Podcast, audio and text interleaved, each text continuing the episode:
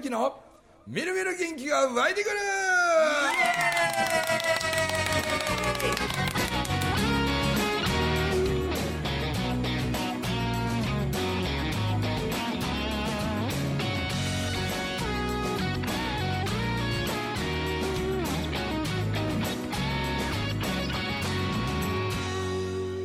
はい、えーおはようございます。おはようございます。おはようございます。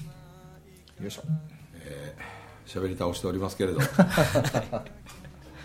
いいですね。えちなみにだって明日岡山のはい。プレ公演があって、はい。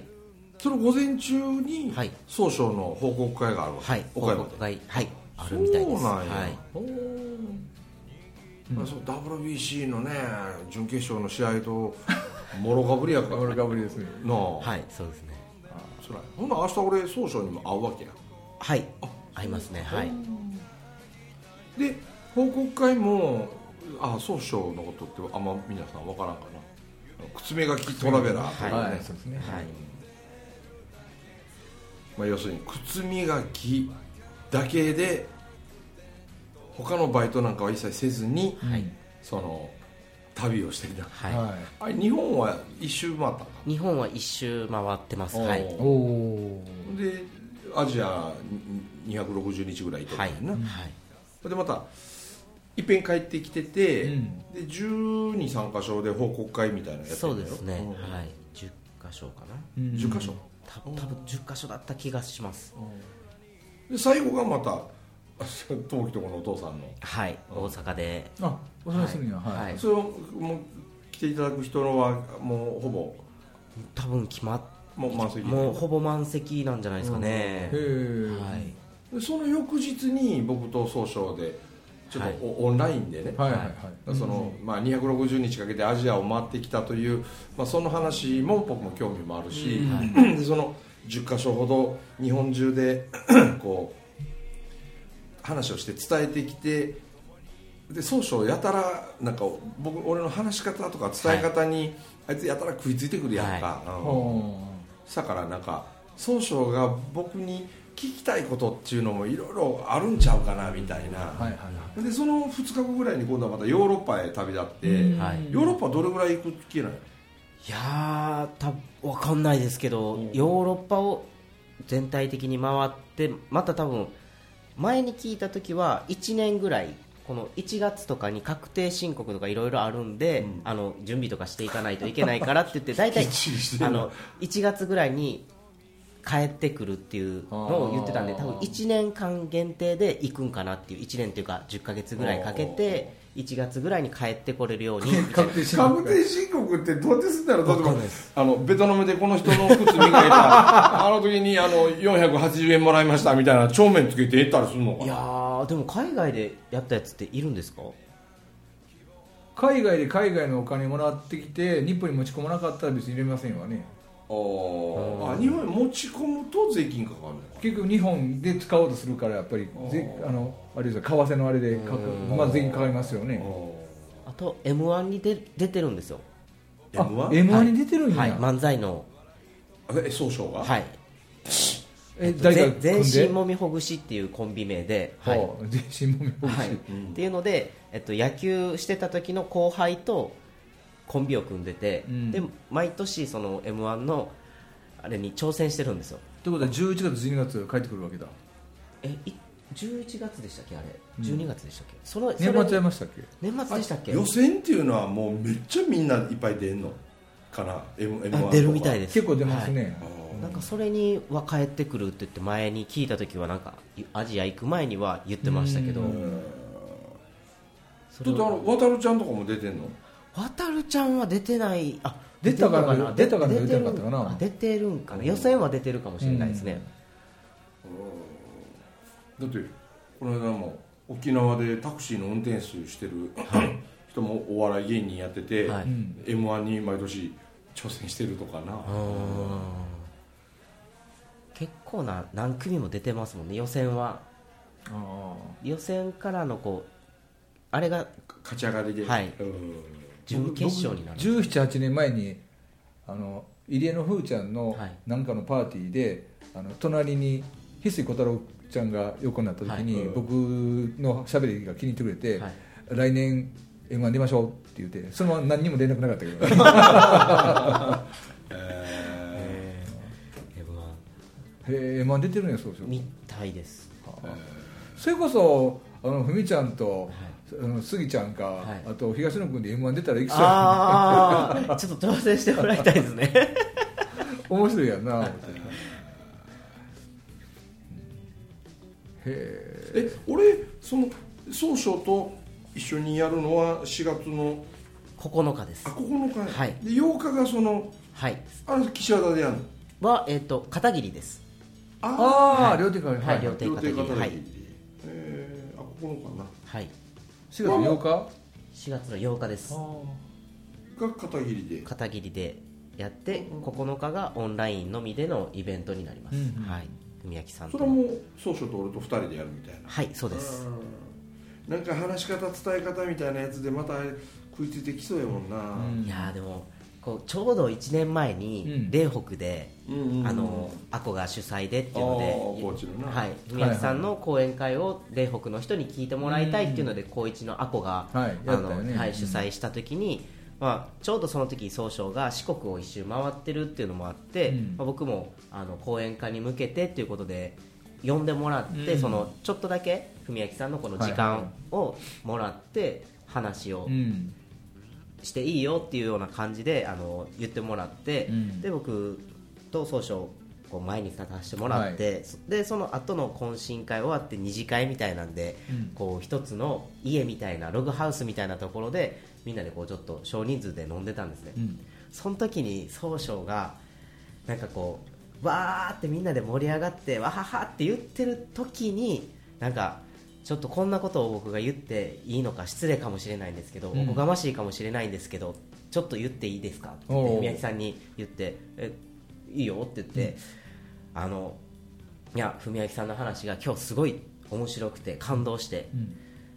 でもあの僕は涙が出ましたと。うん。でもその涙は文明さんの話に感動したから泣いたんじゃないうん僕が話してる時にみんなは笑ってくれてたし楽しんでくれててよしって思ってたけど文明さんが話した時のみんなの笑い顔が違うって前のめりになって、うん。みんな前のめりになって聞いてで感動するところは感動してみんな涙流してってやってるのを見た時に横から見た時に僕は悔しくて涙が出たって、ほだな。はい、ううん。だから悔しかったんですって言ったのを聞いた瞬間にみんながもう場の空気が ンってなって文明さんもずーっとこう、うん。うんって顔を見ながらうなずきながらやった時にもうピーンってこう空気が張り詰めたんですよね、うん。でもその時に文明さんが「お前これ言いにくかったやろ」って、うん。でもよう言うたって、うん。悔しいって感じるのはすごい自分をまた成長させることになるし悔しいって感じれるってことはその悔しさがあるってそうなれるから悔しいって感じるんやってだからその気持ち大切にせえって言って言いにくいことをよう言うたって言ってすすごい。ってなってそこからもう文明さんもスイッチ入って話し方みたいな話にはいはいはいはいだから総称がこれこれの話をこうやってさっき今日話したろって、うん。でもあの話をだから例えば俺が話したとしたらこういう遠回りなことを言いながら実はその遠回りをたくさん作って映像を描かせると意外と終わってみたらそれが一番近道でしたっていう風なねもう遠回りを活用する近道の作り方とかなってそういう話をこういろいろし始めたんですよね。じゃあ友樹と総称と二人でもうメモ取りまくって いやーあれはもうあのその話もう文明さんももう寝ましょうってなってみんながこう寝寝に寝床についてってなった時に僕と総称は興奮してて寝れなくてやばいよなっていう話ででも2人で話し合いをしてこういうふうにこういう時はこんなふうに文明さんって考えてるんやなとかどうやこうやって話をしながら僕たちはこうこれから総称は世界に向けて旅に出るし僕は講演家としてやっていくって、じゃあ1年後に必ず会おうって成長して会おうっていう約束をあの時にしたんですよ。よへーそうなんだ、はいであの悔しくなる感覚っていうのはでも絶対大事ですよね。大事ですね。はいうん。い。やぼ僕らもあのなんちゅうかな自分のまあ経歴なんかは大したことないんやけど例えばやっぱ東京の六本木っていう街でお店をやってでカウンターで中に立って話してるといろんなやっぱり人がさこう来るやん。そうするとすごい面白いよなっていうこう面白さの幅が広いんやねやっぱ。六本木とかっていうとさ、こういうすごい一流の人も来るかと思えばなんかめっちゃ変わってる人もいたりだって東大首席で出て俺よりあのいつもねうちの店の横とかに隣の寿司屋さんなんかもこう外へ出す段ボールがあって、はいはいはい。段ボールを拾いに来る人がおったんですよ、ほ俺よう外でタバコ吸ったりしてると「いやいつも段ボールこれ段ボールとお金になるんですか?」ちなこと言って俺喋りかけてでしてたらなんかねその人が「うんまた来た。ちょっともらってくれ」ちなことで「あどうぞ」みたいにしてるうちにだんだん仲良くなってその人俺東大首席で出てるんやっつって。へで自分より頭のいい人は世の中には数えるほどしかおらんなと思った瞬間に人の命令の下で生きるのが嫌なんやって。うあ自分に嘘ついてまで仕事するぐらいなら段ボール集めの方がいいんやって言うて。へえ変わっとるわ。めちゃくちゃ変わってるけどだけどすごい哲学うん者みたいな人やったんですよ。で話聞いてるだけですごいなこの人と思ってねうそういう人とかさ、はうんもういろんな人がいてあれらが全てなんかこう学びやったんやけどでもそんな時にな、たまにあってなんか悔しいって思うことが。うん。けど絶対あこの人は別格だから、はい。僕は追いつけないっていうふうには絶対思わないようにしようって、うん。なんで悔し涙流してる方がなんか成長の一歩手前にいてるっていう感覚を大事にしようかなみたいな、はいはいはいなんでグリーン車とかでよう喋りかけたりして、でその時もよう悔しかったですもん、でも悔しいっていう感情が出るとあいいぞいいぞってよう思うよってよ。悔しいを別格に変えてしまうといかんよね。こうしたら別格やからしゃあないわって言うんじゃなくてうん。だから世の野球少年たちは大谷翔平の凄さを目の当たりにしてうね、ん。大谷翔平は別格よって いう人はもう成長の幅が少ないですよね。大谷と同じようになるためには何をしたらいいんやろうっつってね、なるほど確かに、いやーあのそんな会話したなそういや。はい。あの夜はもう忘れれないですもんね、あのあもう文明さんがどんな話をしたかとかもめっちゃ覚えてます。あは本当あ。うん本人忘れてると思うけど。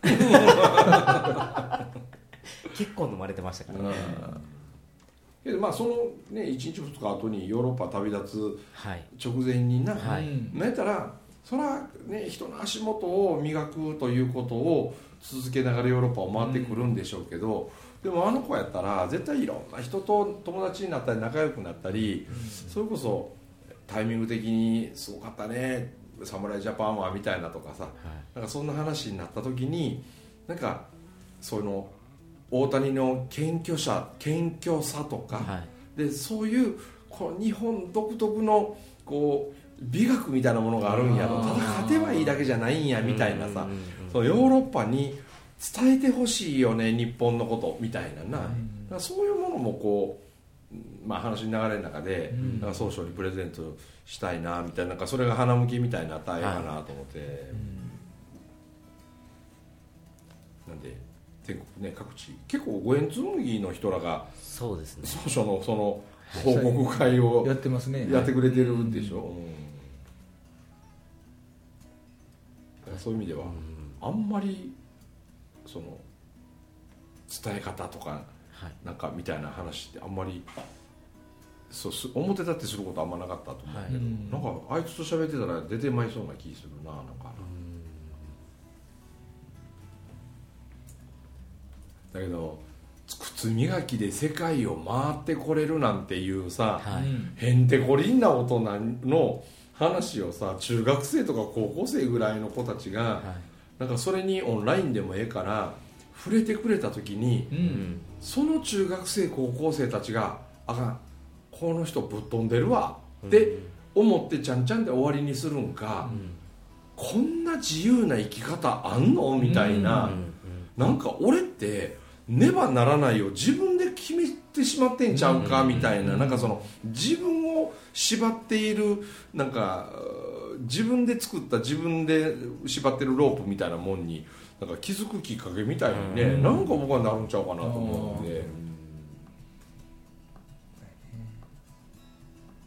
なんで今年はなんか面白くってちょっとぶっ飛び気味で、うん。で若いけど今まさに飛躍しようとしてるみたいな、うん。だからそういう人のなんか応援に使う時間に今年ねいっぱいしたいかなと思って、いいですね。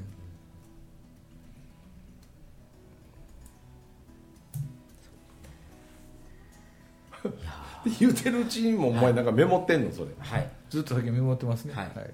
い。やいろいろとちょっとえ僕の中で、はい。い。や東京は本当勉強探探求熱心ですよね。ー探求熱心本当にね本当にほんでね文章を作るのも上手やしね。ありがとうございます。このなんかこうなんやろね。文章は書くのは本当上手と思いますよ、うん。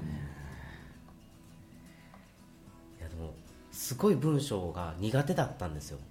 文章作るとか作文とかもすっごい苦手で、うん。もう書けなかったんですよね、うん。言葉が出てこなくて、うん。でもなんかこう書く書くっていうかこうだんだんだんだんなんか書いていくっていうのが習慣になっていくと書けるようになりました。感情がなんか出るようになってから文章が書けるようになったんですよね。僕は文章書くのがもう超苦手。へもうね広がっていって広がっていって広がっていって。まとめられへんねん。わかるわかる。うん。遠回りがねえなんかお大す大きすぎるんで。もう書いてるうちに俺何書いてんねやろみたいになっていて。だからあの本を作る時も、はい。とにかく僕はいっぺんカセットテープに全部しゃべるてねはい。でそれをあの学生さんに文字起こしってしてもらう。で無駄を省いていきながらスマートにしていくっていう感じでしか、もうなんかまとまらへんね広がって広がって広がってしていくからさあからともきなんか本当にあっという間にあって文章をまとめてくるのがね、うん。でこう心の内の何かもとても文章なのにこう色がついてるというかね、ちゃんと感情も表現してって、うん。上手に書くなと思うのよいつも。へーありがとうございます。まあ、得て増えてやってな。はい。他なんか言うといた方がええことあ高速風呂の話はしてないですけど。ああ高速風呂高速風呂な。高速風呂にまた戻ります。あのタイムスリップします高速風呂ってでもなんであんな気持ちいいんでしょうね。ええっすよね体の芯から温まりますよね。いやその石巻のね、はい。まあそのマシャって言って尾形明ちゃんで、はい。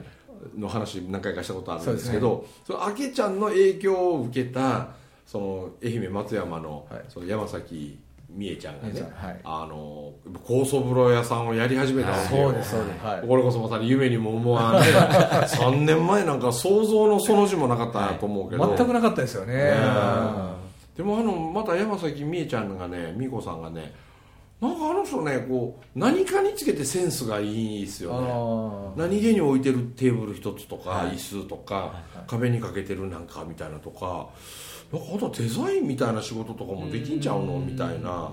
でもすっごいこう丁寧にね、うん。あのやっぱりあの米ぬかを我が子のごとく、はい。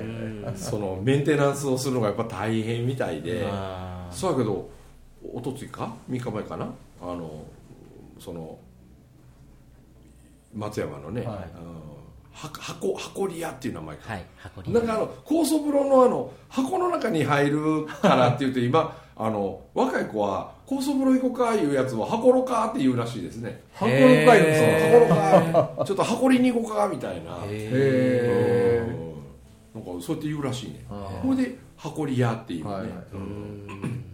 そうやけどもうねすごいあれ丁寧にメンテナンスして丁寧に丁寧にあのいわゆる酵素うん。で生き物なわけですからね、あれのケアが上手なんかもうめっちゃ熱うてほんま俺15分で15分ぐらいいつも平気で入るんやけど、はいはい。13分の時点で、はい。もうすいません限界です言うて。あのもうごめんしてください言うてこれで出てこれでシャワーして、はい。で、えーしてもねもう汗が吹き出てきて吹き出てきてでそっから俺まだこの3月やったから、まだ外もまだひんやり、はい。あの肌寒いで、はい。けどバスタオル1枚でもう外出てはもうね20分ぐらいもう室内によう入らんかったわ。へー。汗が吹き出て吹き出てもうなんじゃこれぐらいね、うん。はあ気持ちよかったほんまに気持ちいいですよね。あれちょっとした漬物になる感覚ですよね。まあ言い換えたらね。まあね、うん。うん。だから僕らが食べてる白米はでんぷん質を食べてるだけじゃないですか。そうそうはい。一番栄養価のねダントツ高いあの胚芽のね芽が出る、あの場所の部分だけを粉砕してでこう発酵させて。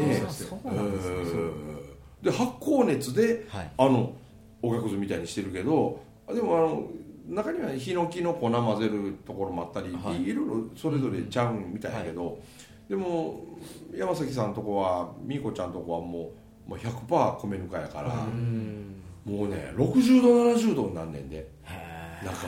暑いぐらいですもんね。うん。でもあのこの皮膚のその全てからこの 言うたら玄米の一番栄養の元みたいなものが体中の毛穴から入っていくわけやろ。あれはたなんかその岩盤浴とかサウナとかと全然違いますよね。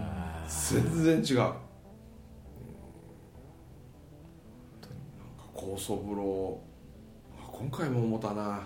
家に欲しいなみたいな。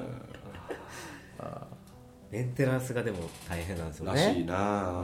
だったらまあ近所にやってくれたらね買えるから。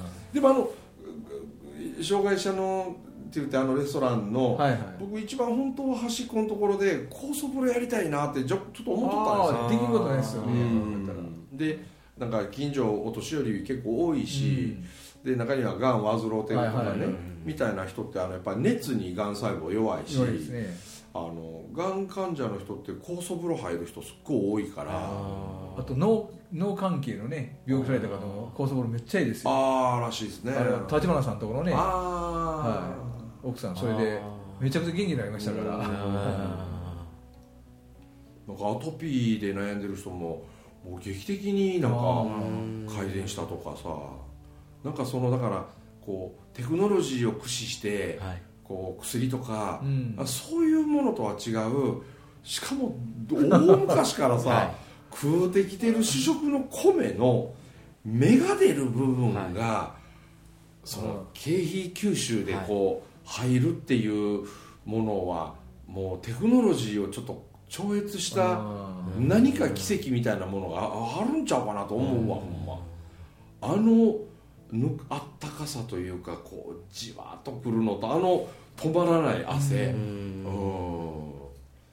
でだって僕らでもあの鮎とかねこうピタッて引っ掛けてきてなんか腰の網入れてでもう次の沢へ上流へとかでこう歩いたりなんかしててすると、やっぱりこの鮎をちょっとちょんちょん蹴ってもうたりで水の中入ったりまた丘上がったりみたいなことをこうしてると色も悪くなってくる、でなんかこうくたくたになってくるんですよなんか。でも5時間も6時間も家帰らんとずっとやっとるんですよ。でしてくるとそのくたくたになった鮎とかもね一つはもう塩。はい。お塩をバーッとかけると、はいふわーっと鮮やかな色にもうだいぶ前に死んでんのに生きてた時の色みたいに変わんねん。同じようにぬか床のぬかをつけても同じように蘇る。のへうん死んでんのにな。うんやっぱあんねやろね何か。ぬか床のぬかなんていうのは要はあの玄米のはい。胚芽やからさ、はい不思議や野菜やったら腐ってくのにさ、はぬかの中入れてさ、はするともう保存食になってこれでこうこ酵素の力がどんどんそこから出てからするから食べてもさめちゃくちゃこうええやん、はい。漬物ってさ、はい。うん。でそう思うとその漬物状態に全身で入ってくるからな。ああれ不思議ですね。あれとでシャワーで流した後ツルツルになりますツルツルなるんですよ。何にも石鹸つけてでその後もね僕ほんまにねバスタオル1枚は腰に巻いてて、はいでもう汗が吹き出て吹き出てどうしようもなかったからもう1枚バスタオルはい。使わせてって言ってほんま重たーなるぐらいね汗が。2枚のバスタオルで。へぐらい汗かいた後すべすべなんよあすべすべ。で前にね入ったもうあちゃこちゃで僕高層風呂入ってるんやけど、うんあのねもう2日ぐらいめっちゃぬか臭いなみたいになることあんねんけど、はい。あのや山崎さんみーこちゃんとこね松山のそれもあの石巻もそうやけど何にも匂いが残らあないないです。何にも残らないですよね。ねううん。ん本当だからもうすべすべになって、ん。変な話ホテルへ帰った後あの日もそうやったんやけどホテルへ帰った後も、石鹸で洗いたくないねん。ああわかるわまかるだ絶対ぬわかるわぬあのぬかくんたちが、はいはいまた山崎美子もね「ぬかちゃんぬかちゃん」って言うてんねん。もう自分子供おれへんからあの人。ぬかが子供みたいな ぬかちゃん言いながら喋りかけながらね。でも微生物やし、うん。ある意味ではあって話しかけたりするのもええんちゃうかと思うけど、ホテルで石鹸で体洗いたくなかったわ。あわかるわかる確かにね。なんとも言えんすべすべつるつる感、うんアトピーとかでね悩んでる人とかいっぺん試してみてほしいなと思うわ、薬に頼るんじゃなくてねああいうのええと思いますわ。ほいでお腹がめっちゃぬくもるからあもう汗ジャブジャブかきながら出てきた後、はい。もうお腹温まってか知らんけど俺もあの時この間もそうやったけど、はい。もう直後にごめんトイレ貸してみたいな。あ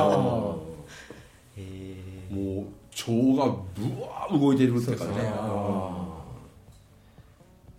奥の方まで行くんでしょうね。伝わっていくんでしょうね、うん。なん